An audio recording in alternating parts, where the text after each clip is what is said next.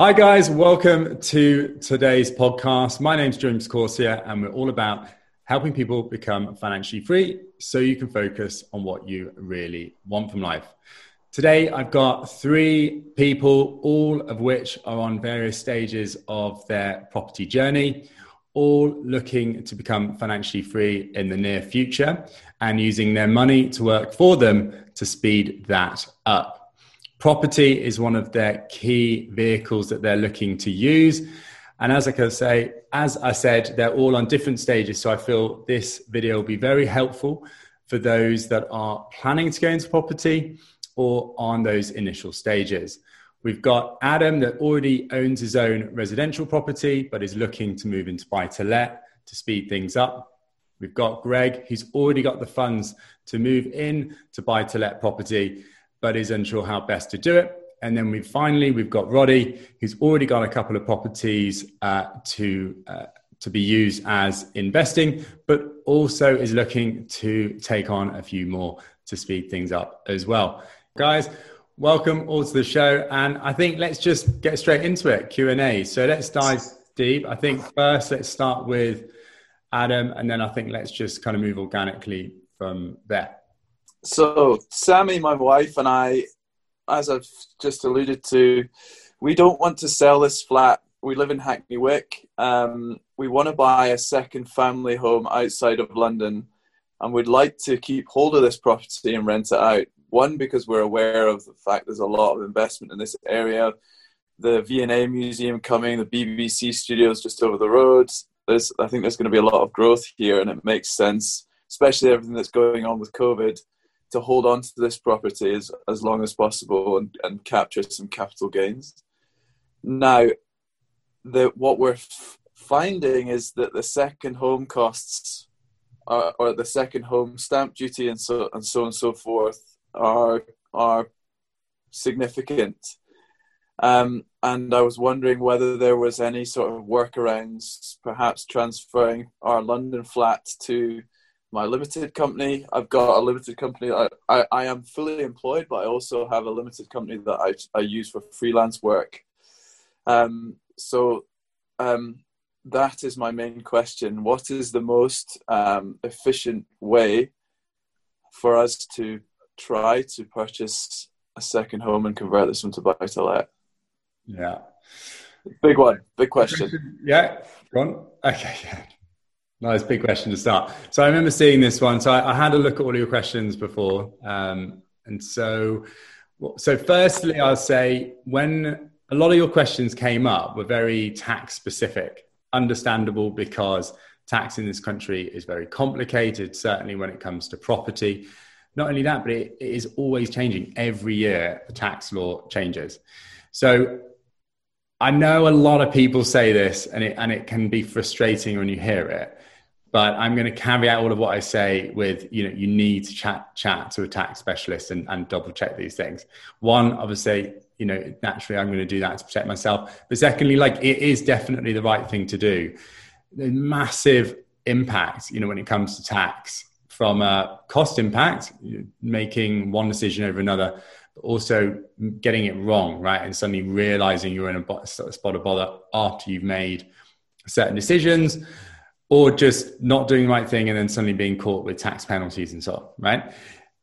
A lot of people, when I say that, they say, well, you know, it's easy for you, James. You've got a whole load of properties. It makes sense to have a team of people around you. It's hard when you're just starting into it to do that. So I totally get that.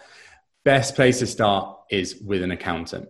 If you're doing stuff like this, if you're buying properties to invest in, you should always have an accountant. Even if you think you know what you're doing and you can do it, I always still think you know let people stick to what they're good at and what they specialize in. And if you're resisting that just think how much is my time worth? How long is it going to take me to do these types of things? How confident am i?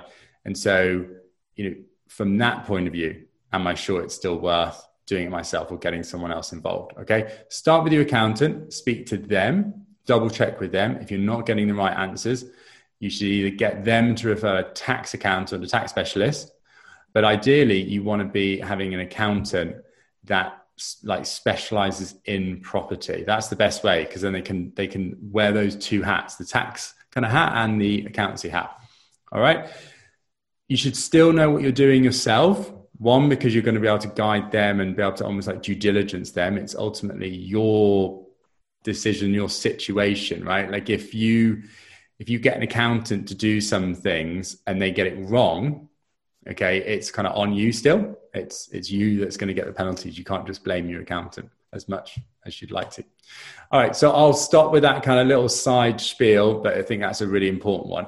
But putting that to one side, okay, so you have a property already and you want to buy a second one. Can I get around that by avoiding this kind of having to pay more stamp duty on my second property? The short answer is unfortunately no.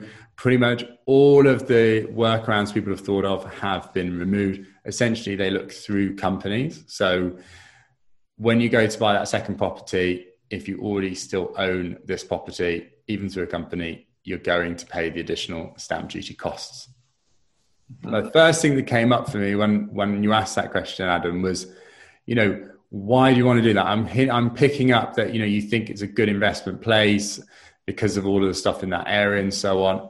I get it, but you always want to look at it from an opportunity cost point of view. What are all your different options, and what are all the financial benefits of each of those, and what are all the kind of qualitative things? So when it comes to then buying that second property, just look at all your different options and then just cost them out when it comes to financial investing, it, there can be a lot of numbers involved and it can be very confusing and a bit overwhelming. Just getting it down on paper and then running it through, the numbers don't lie. That whatever is the best financially is the best one, assuming all mm-hmm. the other stuff is is equal. Does mm-hmm. that make sense? Yeah, it does. Yeah. Does that pretty answer the question, or are there any other bits you want me to? No, it does. It, it does, and actually, thinking about it, the, the, the maybe the right approach would be to sell this, buy the second, buy our buy out of London because it's going to be a larger mortgage, therefore stamp duty percentage is going to be higher, and then use any excess deposit that, um, that we can or equity that we can um, um, we can access to buy elsewhere, it, and and as a result, the actual percentage value of the second home stamp duty would be significantly lower because the, the the the property price would be much lower. Exactly, and also have a view now, but definitely like reassess periodically and when you go to buy because things change so substantially. You know, at the moment, the returns in London have dropped more than most other areas because of COVID. Mm-hmm. London, you've got the Airbnb market has completely died because no, no tourism. Uh, many students are not living in London. Commercial space has taken a huge dive because no one's like working in the centre of London. So there's a massive impact on the property market here. Is that permanent? Is it temporary? What's the long term implications that we don't know. People have a view. So update your view, I, guess, is my last thing I'll say on that. Cool. Nice. You're welcome. All right, who's next? I can jump in. Uh, seeing as Roddy's on mute and laughing. Um, yeah, James, I think um, starting off maybe uh, sort of zoomed out for me because I am at this sort of earlier stage than than the other guys. I think it'd be great to know really just how you think about um, uh, approaching so property as one asset class amongst others and how you how you approach you know splitting the money that you do have across those different uh, the different options. Because the reason i ask that is you know uh, as i mentioned earlier i do have cash you know privately and cash within a limited company uh, some of uh, and also then some of which has been invested in the stock market etc but now i'm at this point where i'm trying to figure out you know what and i'm sure this is based on you know dependent on what your your outcome is but i'd be keen to hear from you like how do you approach splitting the the capital and the you know the money you do have across the different asset classes, and where does property play the role uh, in that for you? It is a very good question.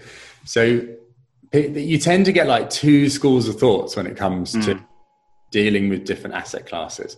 You got one school of thought which is effectively diversify, protect yourself in case one area does badly, so invest in lots of different things and invest in different things that are uncorrelated or weakly correlated. So, you know, if bonds go up, generally speaking, that tends to not correlate with when uh, the stock market goes up and so on. Mm. those things, so you're more likely to have a situation where your everything you own isn't going down all at once, which is mm. when things can be pretty painful. So the other side of things is to really focus and dive into one area. And the benefit from that is that you can really get very knowledgeable on it, very experienced, mm. and then you can rise above other people and distinguish yourself. And by doing that, you're often able to uh, get a higher return than other people. You can be better at understanding what the risks are and mitigate those. Uh, you can kind of almost protect yourself by just doubling down. I'm a believer in effectively both, you know, boots and braces, belts and braces rather. So I diversify across many different areas because you never know what's going to come in the future. Okay. But at the same time, I like to invest in specific areas that I feel I can distinguish have knowledge on or have. Okay. Mm. When in, in anything, I always look for three things. One, am I passionate about it? Because if I'm passionate about it, I'm naturally going to want to spend time and energy in that area and do well at it now and in the future. And that's going to carry me through. That's going to pull me through to really doing well. Secondly, mm. an area that I'm just naturally good at. Okay. Money, investing, naturally good at. Property, naturally good at. So it lends to me. And then thirdly, is it is it an area that is just generally in need? So are there fundamentals within that specific area that I think is going to do well? Property, mm. I think it does. So for me, it hits all three, and so it just makes sense. For everybody else, may not be the same answer, right? It might be something else. Okay.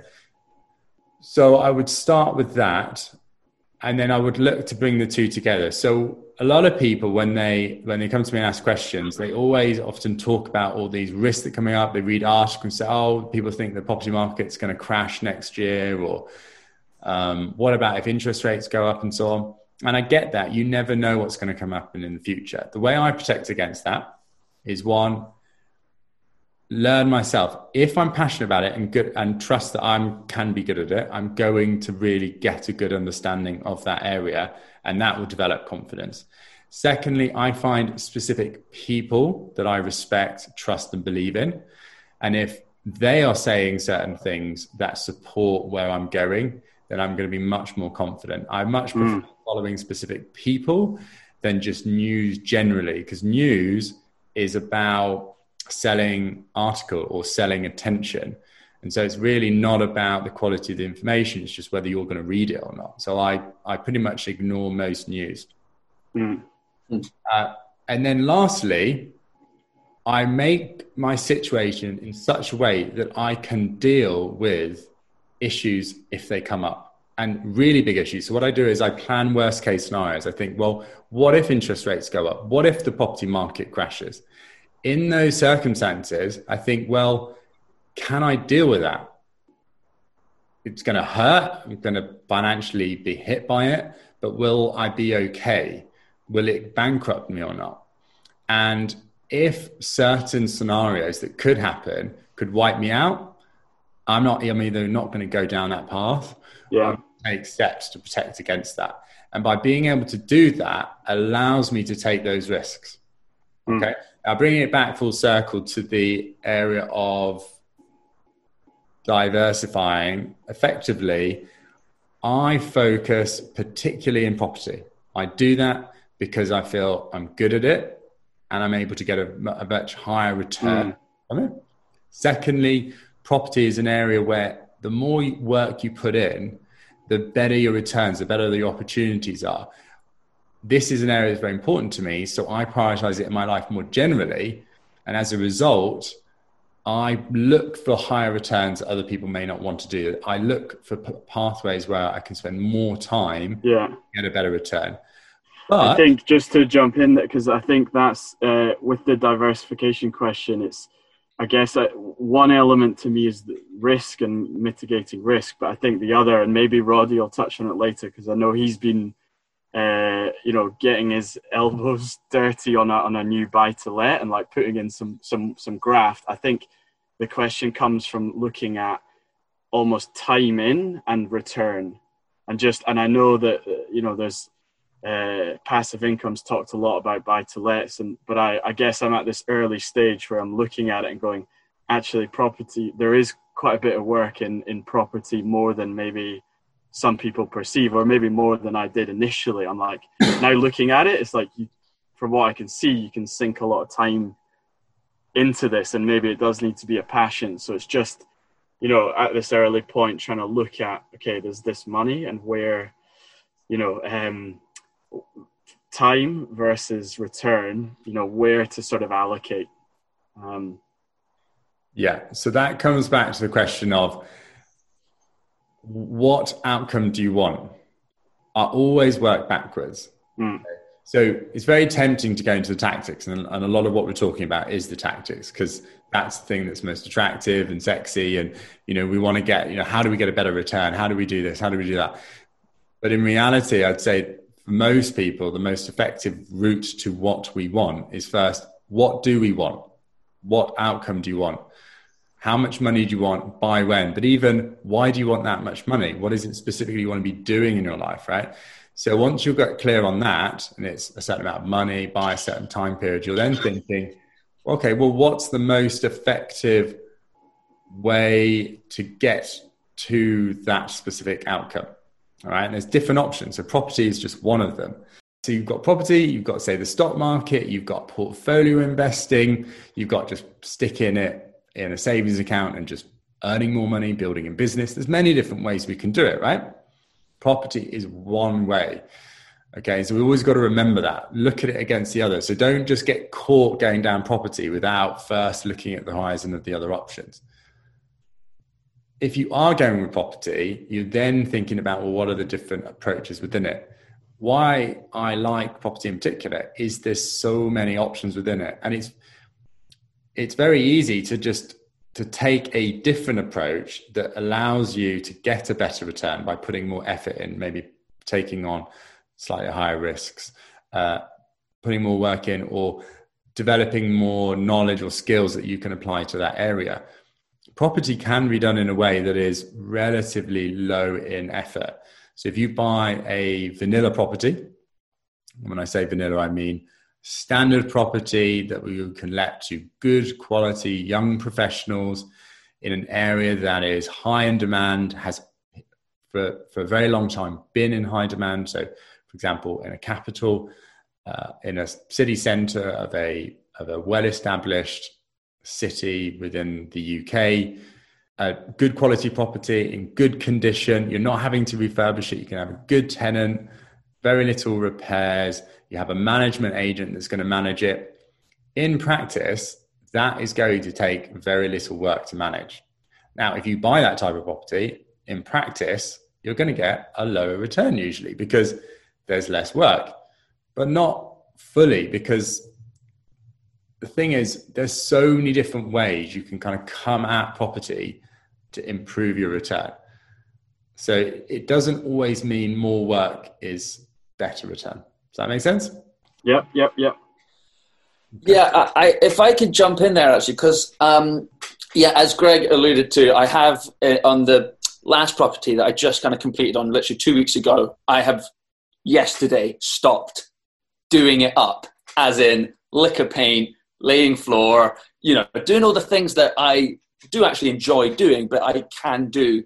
And it saves me a couple of hundred here, a couple of hundred there, blah, blah, blah. Now, I completely understand that I don't need to do that and I could get somebody else in, but because I'm still quite early doors with my how many properties I have, I want to save as much as I possibly can. Um, at this stage. I will manage it myself because I don't want to give that 10% management fee. It's another little saving that I will just handle it. If, if it all falls down, then I'll bring in a management service. Now, fast forward a few properties, I won't be doing all this work and I will be giving it to a management company because I hope that they will have a, a, a lower um, percentage that they would charge, and it would just make sense, and it means I can focus on other things. I'm interested from you, James, somebody at this kind of very um, the beginning stage, how how much how much work where do you think you can scrimp and do it yourself? And where do you think your your money and your time is best kind of allocated to giving it to the professionals? And you know how do you make sure that you maximize the most amount from a property straight off the bat if you're on property one two three? Yeah.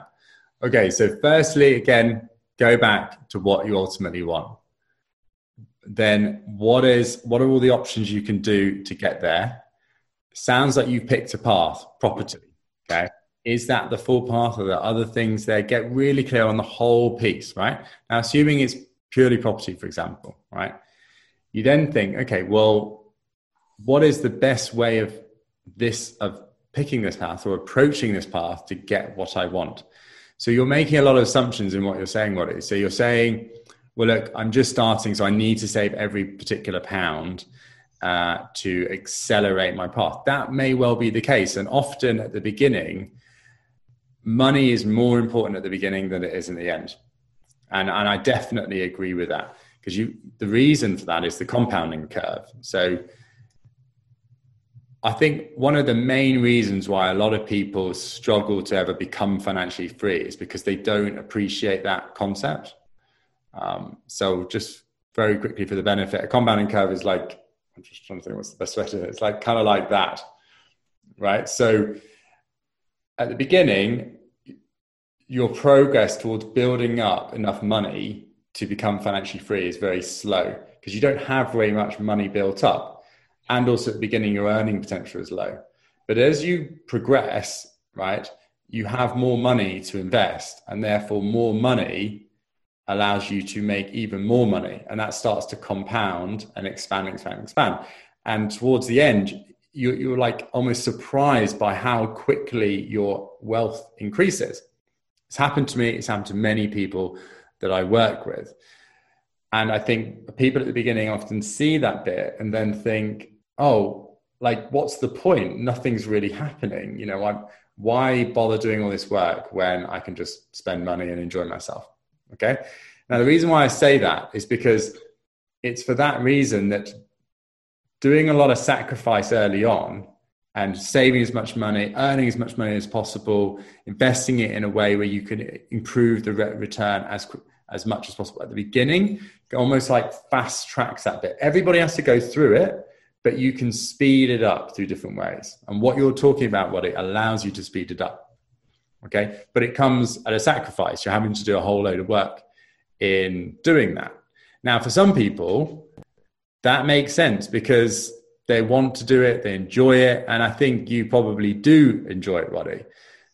You've always just got to bear in mind what's the opportunity cost of it. So sometimes people get really stuck doing everything they possibly can to, to save as much money as possible.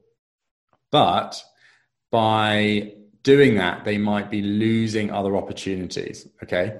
So if I managed all my properties, there is no way I'd be able to own all the properties I have. Okay. Even early on, I only ever really managed one property. And that's because for that particular property, the it wasn't just I was able to save the management cost but it was because I knew specific things about the market and that particular property where I was able to dramatically improve the overall return on that property. So I knew that if I managed it versus another person, overall, I would make far more money. But that's not always the case. So, for example, if you're managing a property from another part of the country, you're exposing yourself to certain risks, you're increasing those risks. So, can you put a value on that risk? What happens if something goes wrong?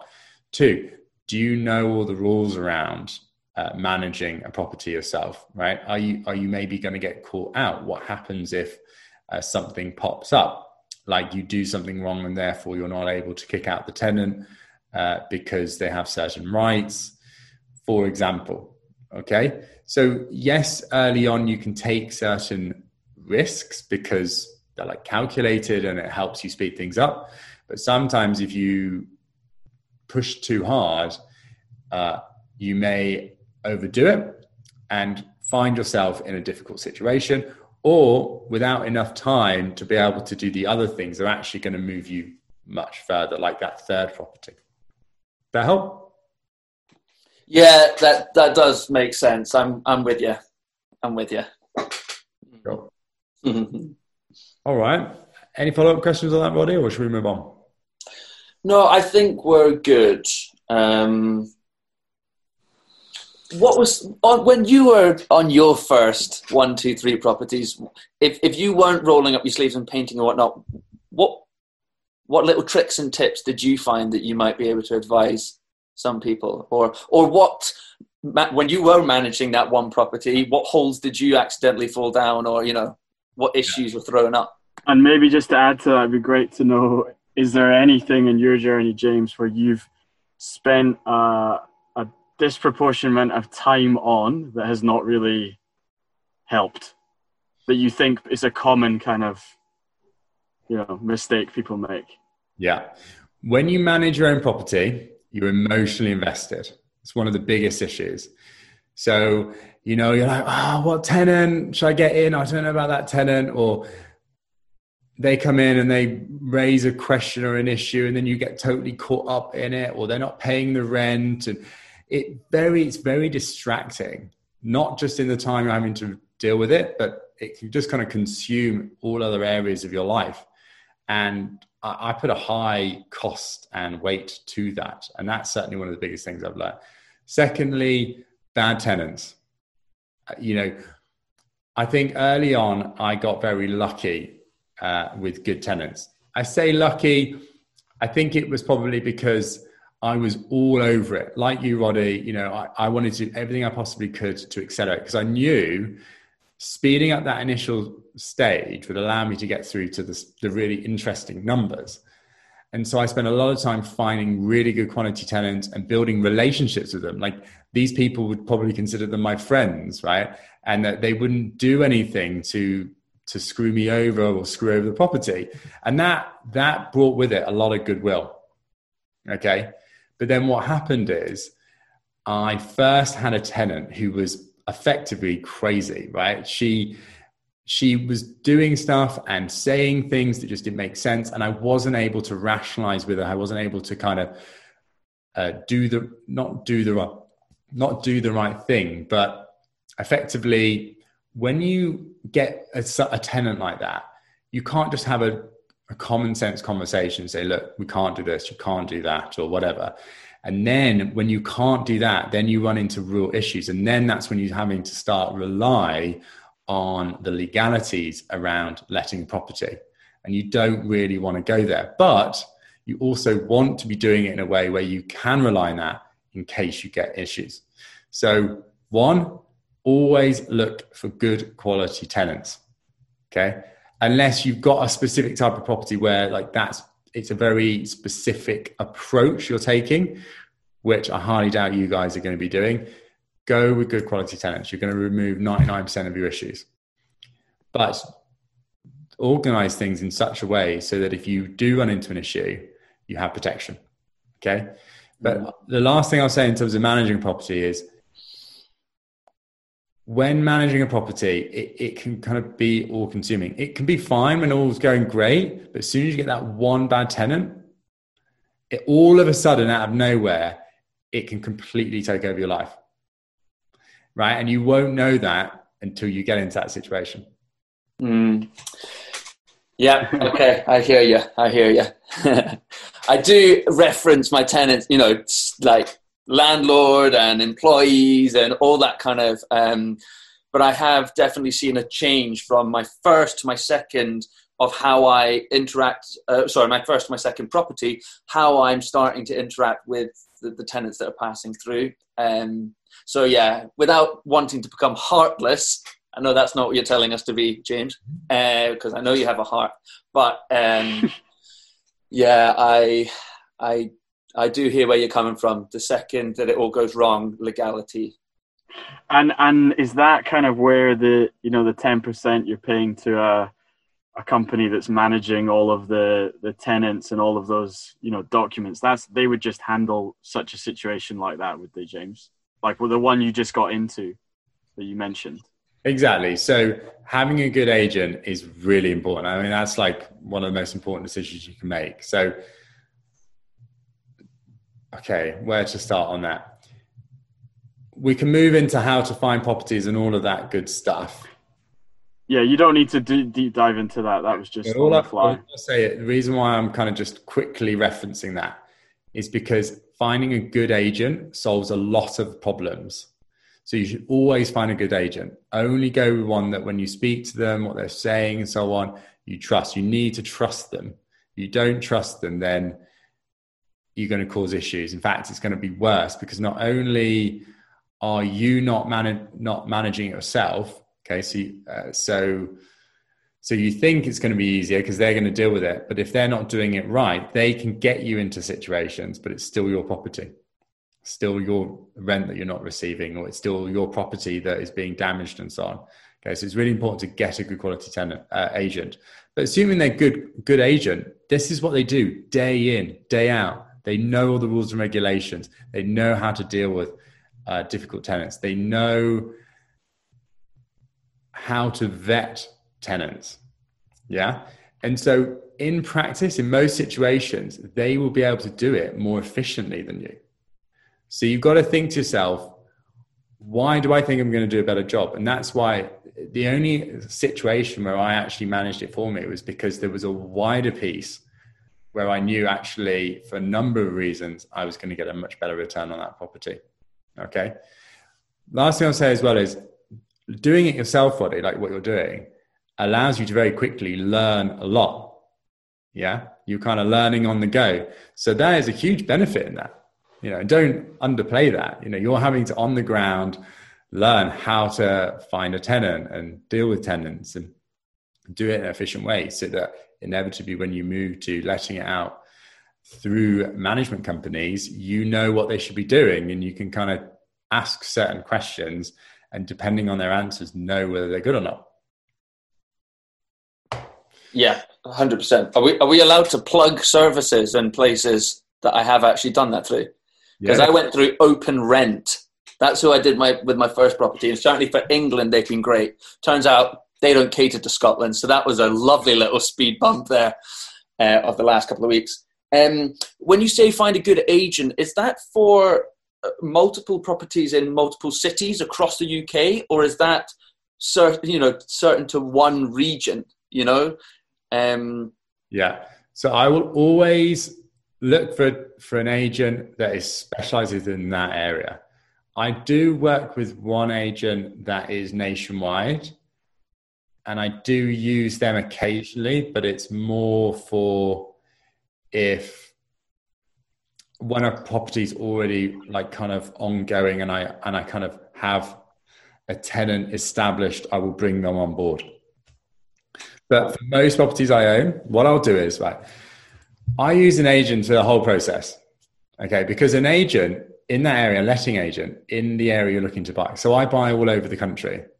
Okay, so I have to rely on people on the ground in that area who has knowledge. Okay, so when I find a property that I like, okay, I will call up multiple letting agents. You know, I, I'll call like 10 agents uh, because every time I speak to them, I will ask them loads of questions. What do you think of this property? Do you think it's a good price? Uh, what are the tenants like in this area? How long does it take to find a tenant?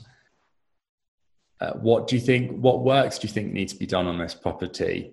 What kind of rent do you think I can expect? Do you think there's any risk of them not paying the rent? I'll ask, I will drill into these guys, right? I will glean all that information from them. And when I speak to like 10 agents, you can triangulate so when you speak to one, you're like, well, I don't know this guy could just be saying whatever. But when you speak to 10, now I'm not saying you need to speak to all 10, you speak to three or four, but the more you do, the better. And you're going to get a lot of value, a lot of information from that. And when you start to hear the same things, then you know that is true. When you're hearing it from one, then you can kind of discount it. It's a very powerful way to find out. So, for example, most of the properties I buy, I don't even go and view them myself. A lot of people think that's crazy. But the way I protect against that is by having multiple people go view that. Just uh, a quick question on that exact topic, James, while we're on it. What can because that makes a lot of sense. You put the effort in, you speak to you know multiple uh, agents, the you triangulate. Is there anything else you do when buying a property? Let's say in a, an area of England you you're not going to visit, you're going to buy a place there. So, but for for letting out, are there any other sort of tips and tricks that you do to help sort of make that a success, having not visited and sort of sussed it out and really understood that location and area? So you're kind of tying a few things in there. So in property, there's different strategies you can take, and it depends on your strategy. So I, I, I do a number of different strategies. And what I do in terms of finding a property and then convincing me myself that it's worth buying that property will, will vary depending on the strategy. So I have, I buy properties for Airbnb. Okay. That is a specific strategy. How I find those properties is very specific. I also buy properties that are below market value. So I, it's more about finding uh, a, without going, okay, I'm trying to think how much to go into these details. So I'll, I'll stick at the high level first. So Airbnb, below market value properties, so at a discount to what they're actually worth. And then finally, HMOs. And then finally, last one would be kind of your standard buy to let that I believe will appreciate in value. Okay. Separate to that, there's how do you find a specific area? Now, looking for what area will depend again on what your strategy is. So there's general information that I use in terms of how I pick an area. So it's like a general philosophy on the property cycle. At the moment, I believe certain areas are going to do better in the future from a capital appreciation point of view. So I will use that to factor in where I want to be looking into. Okay, how do I simplify this? Because because I'm conscious that because I take a lot of different approaches, it can get quite complicated. But effectively, I'm thinking, why do I why do I want to buy this property? Well, I'm doing it because I want to maybe make money from the property increasing in value in the future by getting money each month, for example. Okay. So let's take an example. I want to buy properties that hit as many things as possible at the same time. And the reason I do that is so that if one doesn't happen, I have other things that are going to benefit. So, one particular approach is I buy properties in Liverpool. Now, I buy properties in Liverpool because I believe in that area, they will have strong capital appreciation in the future because of the, the property cycle. We can go into that in more detail if you want me to. But effectively, because there's a strong potential there, I believe that I will make money from the increasing in value. Okay. Now, generally speaking, people make the most money in property from prices rising in value, not from rental income. So if you get that right, you're going to make far more money that way. So that's why I often focus on that. But when I look at a property in a particular area, then I'm looking for other things. So if I find a property, say in Liverpool, I'll I use a, a, kind of a spreadsheet which I can share with you guys. I've got it kind of shareable. I, I did a video that linked to it before. That allows you put a whole load of information in for a particular property, and then it will bring out kind of the return on investment each month. Okay, so income coming in versus all the costs associated with it. And so I'm looking for a certain return. If there's a strong return on investment there, even if I'm not getting the level of capital appreciation I was expecting, I'm still going to get that good positive cash flow. Where you run into issues is where sometimes what's happened in the past is where people have been obsessed with property prices going up. They bought properties with very low uh, cash flow or actually negative cash flow, assuming prices are going to go up. So, one area which I know uh, some of you guys are looking at or have invested in is Edinburgh. Now, Edinburgh, very popular area, uh, and prices have appreciated very strongly there. Uh, it's the biggest city, obviously, in Scotland. But because prices are very high relative to income, then you can have a very narrow return on investment, a very narrow, narrow cash flow. You can, which then puts you at more risk to say interest rates going up, okay, or rent going down because of something happening like COVID.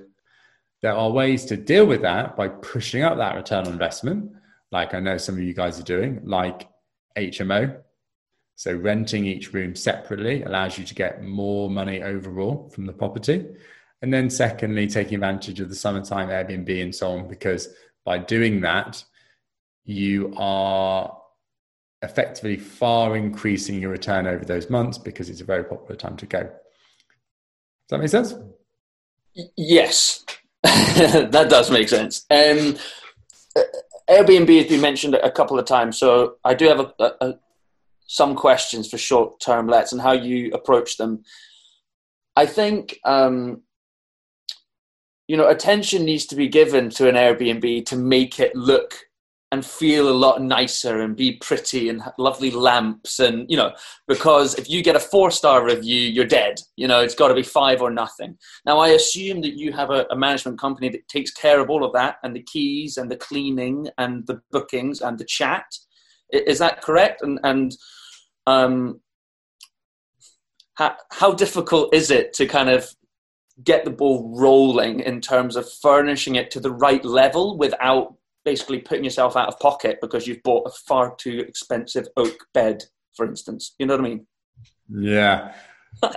I think all of what I said around managing a property, I would like times 10 with Airbnb. Personally, I would never manage an Airbnb property.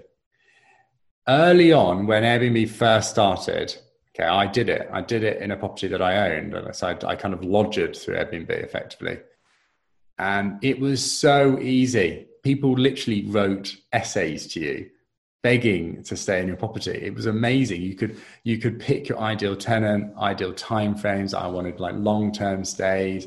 I met some really interesting people, one of which is one of my best friends now that came and stayed with me. Okay that's because it was new and and there was all this demand, but there was no supply because people were nervous about moving into the Airbnb space and renting out the properties that way. Now it's established and it is a very mature market, and it is almost uh, mostly dominated by professional managing agents. And if you are not doing it professional like that, I think it's very difficult to survive. Primarily because people are very demanding now in when they rent an Airbnb. And if certain things aren't in place and dealt with, you'll get a negative review. And as soon as you get a couple of negative reviews, that can it can completely kill you your, your the whole market for you. Right? You just won't be shown or as soon as someone sees one negative review, they're just not going to stay with you. Especially early on, right? Also, what they're expecting is very quick communication, all of these various things. And so, if you've got a life, which I presume you have, then when something comes in, you've got to reply to that straight away. Okay, you've got to drop things. Now, sometimes that's completely fine, but in other situations, when you're on holiday, for example, whatever, might be more difficult. So I'm sure there's a way through it, and there's a lot of people doing it in an amateur way. I think that is difficult, and it will continue to be more difficult and especially in areas where it is a very dense market, like Edinburgh, for example, maybe London, any big city where there's a whole load of people doing it, even more so. Now, when you've got a time during the summer, say in Edinburgh, and everybody's just desperate for the place, to be honest, anywhere that's available in Edinburgh is probably going to rent. So that could factor into your considerations. But take that with a pinch of salt and wouldn't rely on it. The, the, last thing I'll say is if you're going to get somebody to manage your property for Airbnb, you need to find someone good. Okay, because they're way more involved. And there's two main ways a person can manage your property for Airbnb. One is an organization through their account, okay, and they manage your properties through their account. The other way is that they will do it through your account. Now, there's pros and cons to both. A lot of the the independent ones, the kind of maybe cheaper ones, I don't know. I don't want to be too typecasting, but effectively, if they're doing it through your account, it allows you so that if uh, in six months' time, a year, whatever, you want to take that off them, okay, and still have all your reviews and so on that they've built up, you can take it back off them because it's still your account. If you use their account, you can't because it's their account, like you have to start again, so to speak. So on the face of it, that sounds great. The trouble with it is there's no there's no investment from them. What they can do is they can take your property, give it a go. If it works, great, they'll run with it. But if it doesn't, it's it's no bother to them because it's not their account. So if you're using somebody else's account and that's a really established account with a lot of listings and those listings are very um, well reviewed, then one, that is a very good sign that you're going to uh, be in a similar situation. Um, but also, it's kind of protecting you because they don't want to damage their reputation by managing a poor property for you. You follow? So I would I would uh, always with that second one, but there's pros and cons both.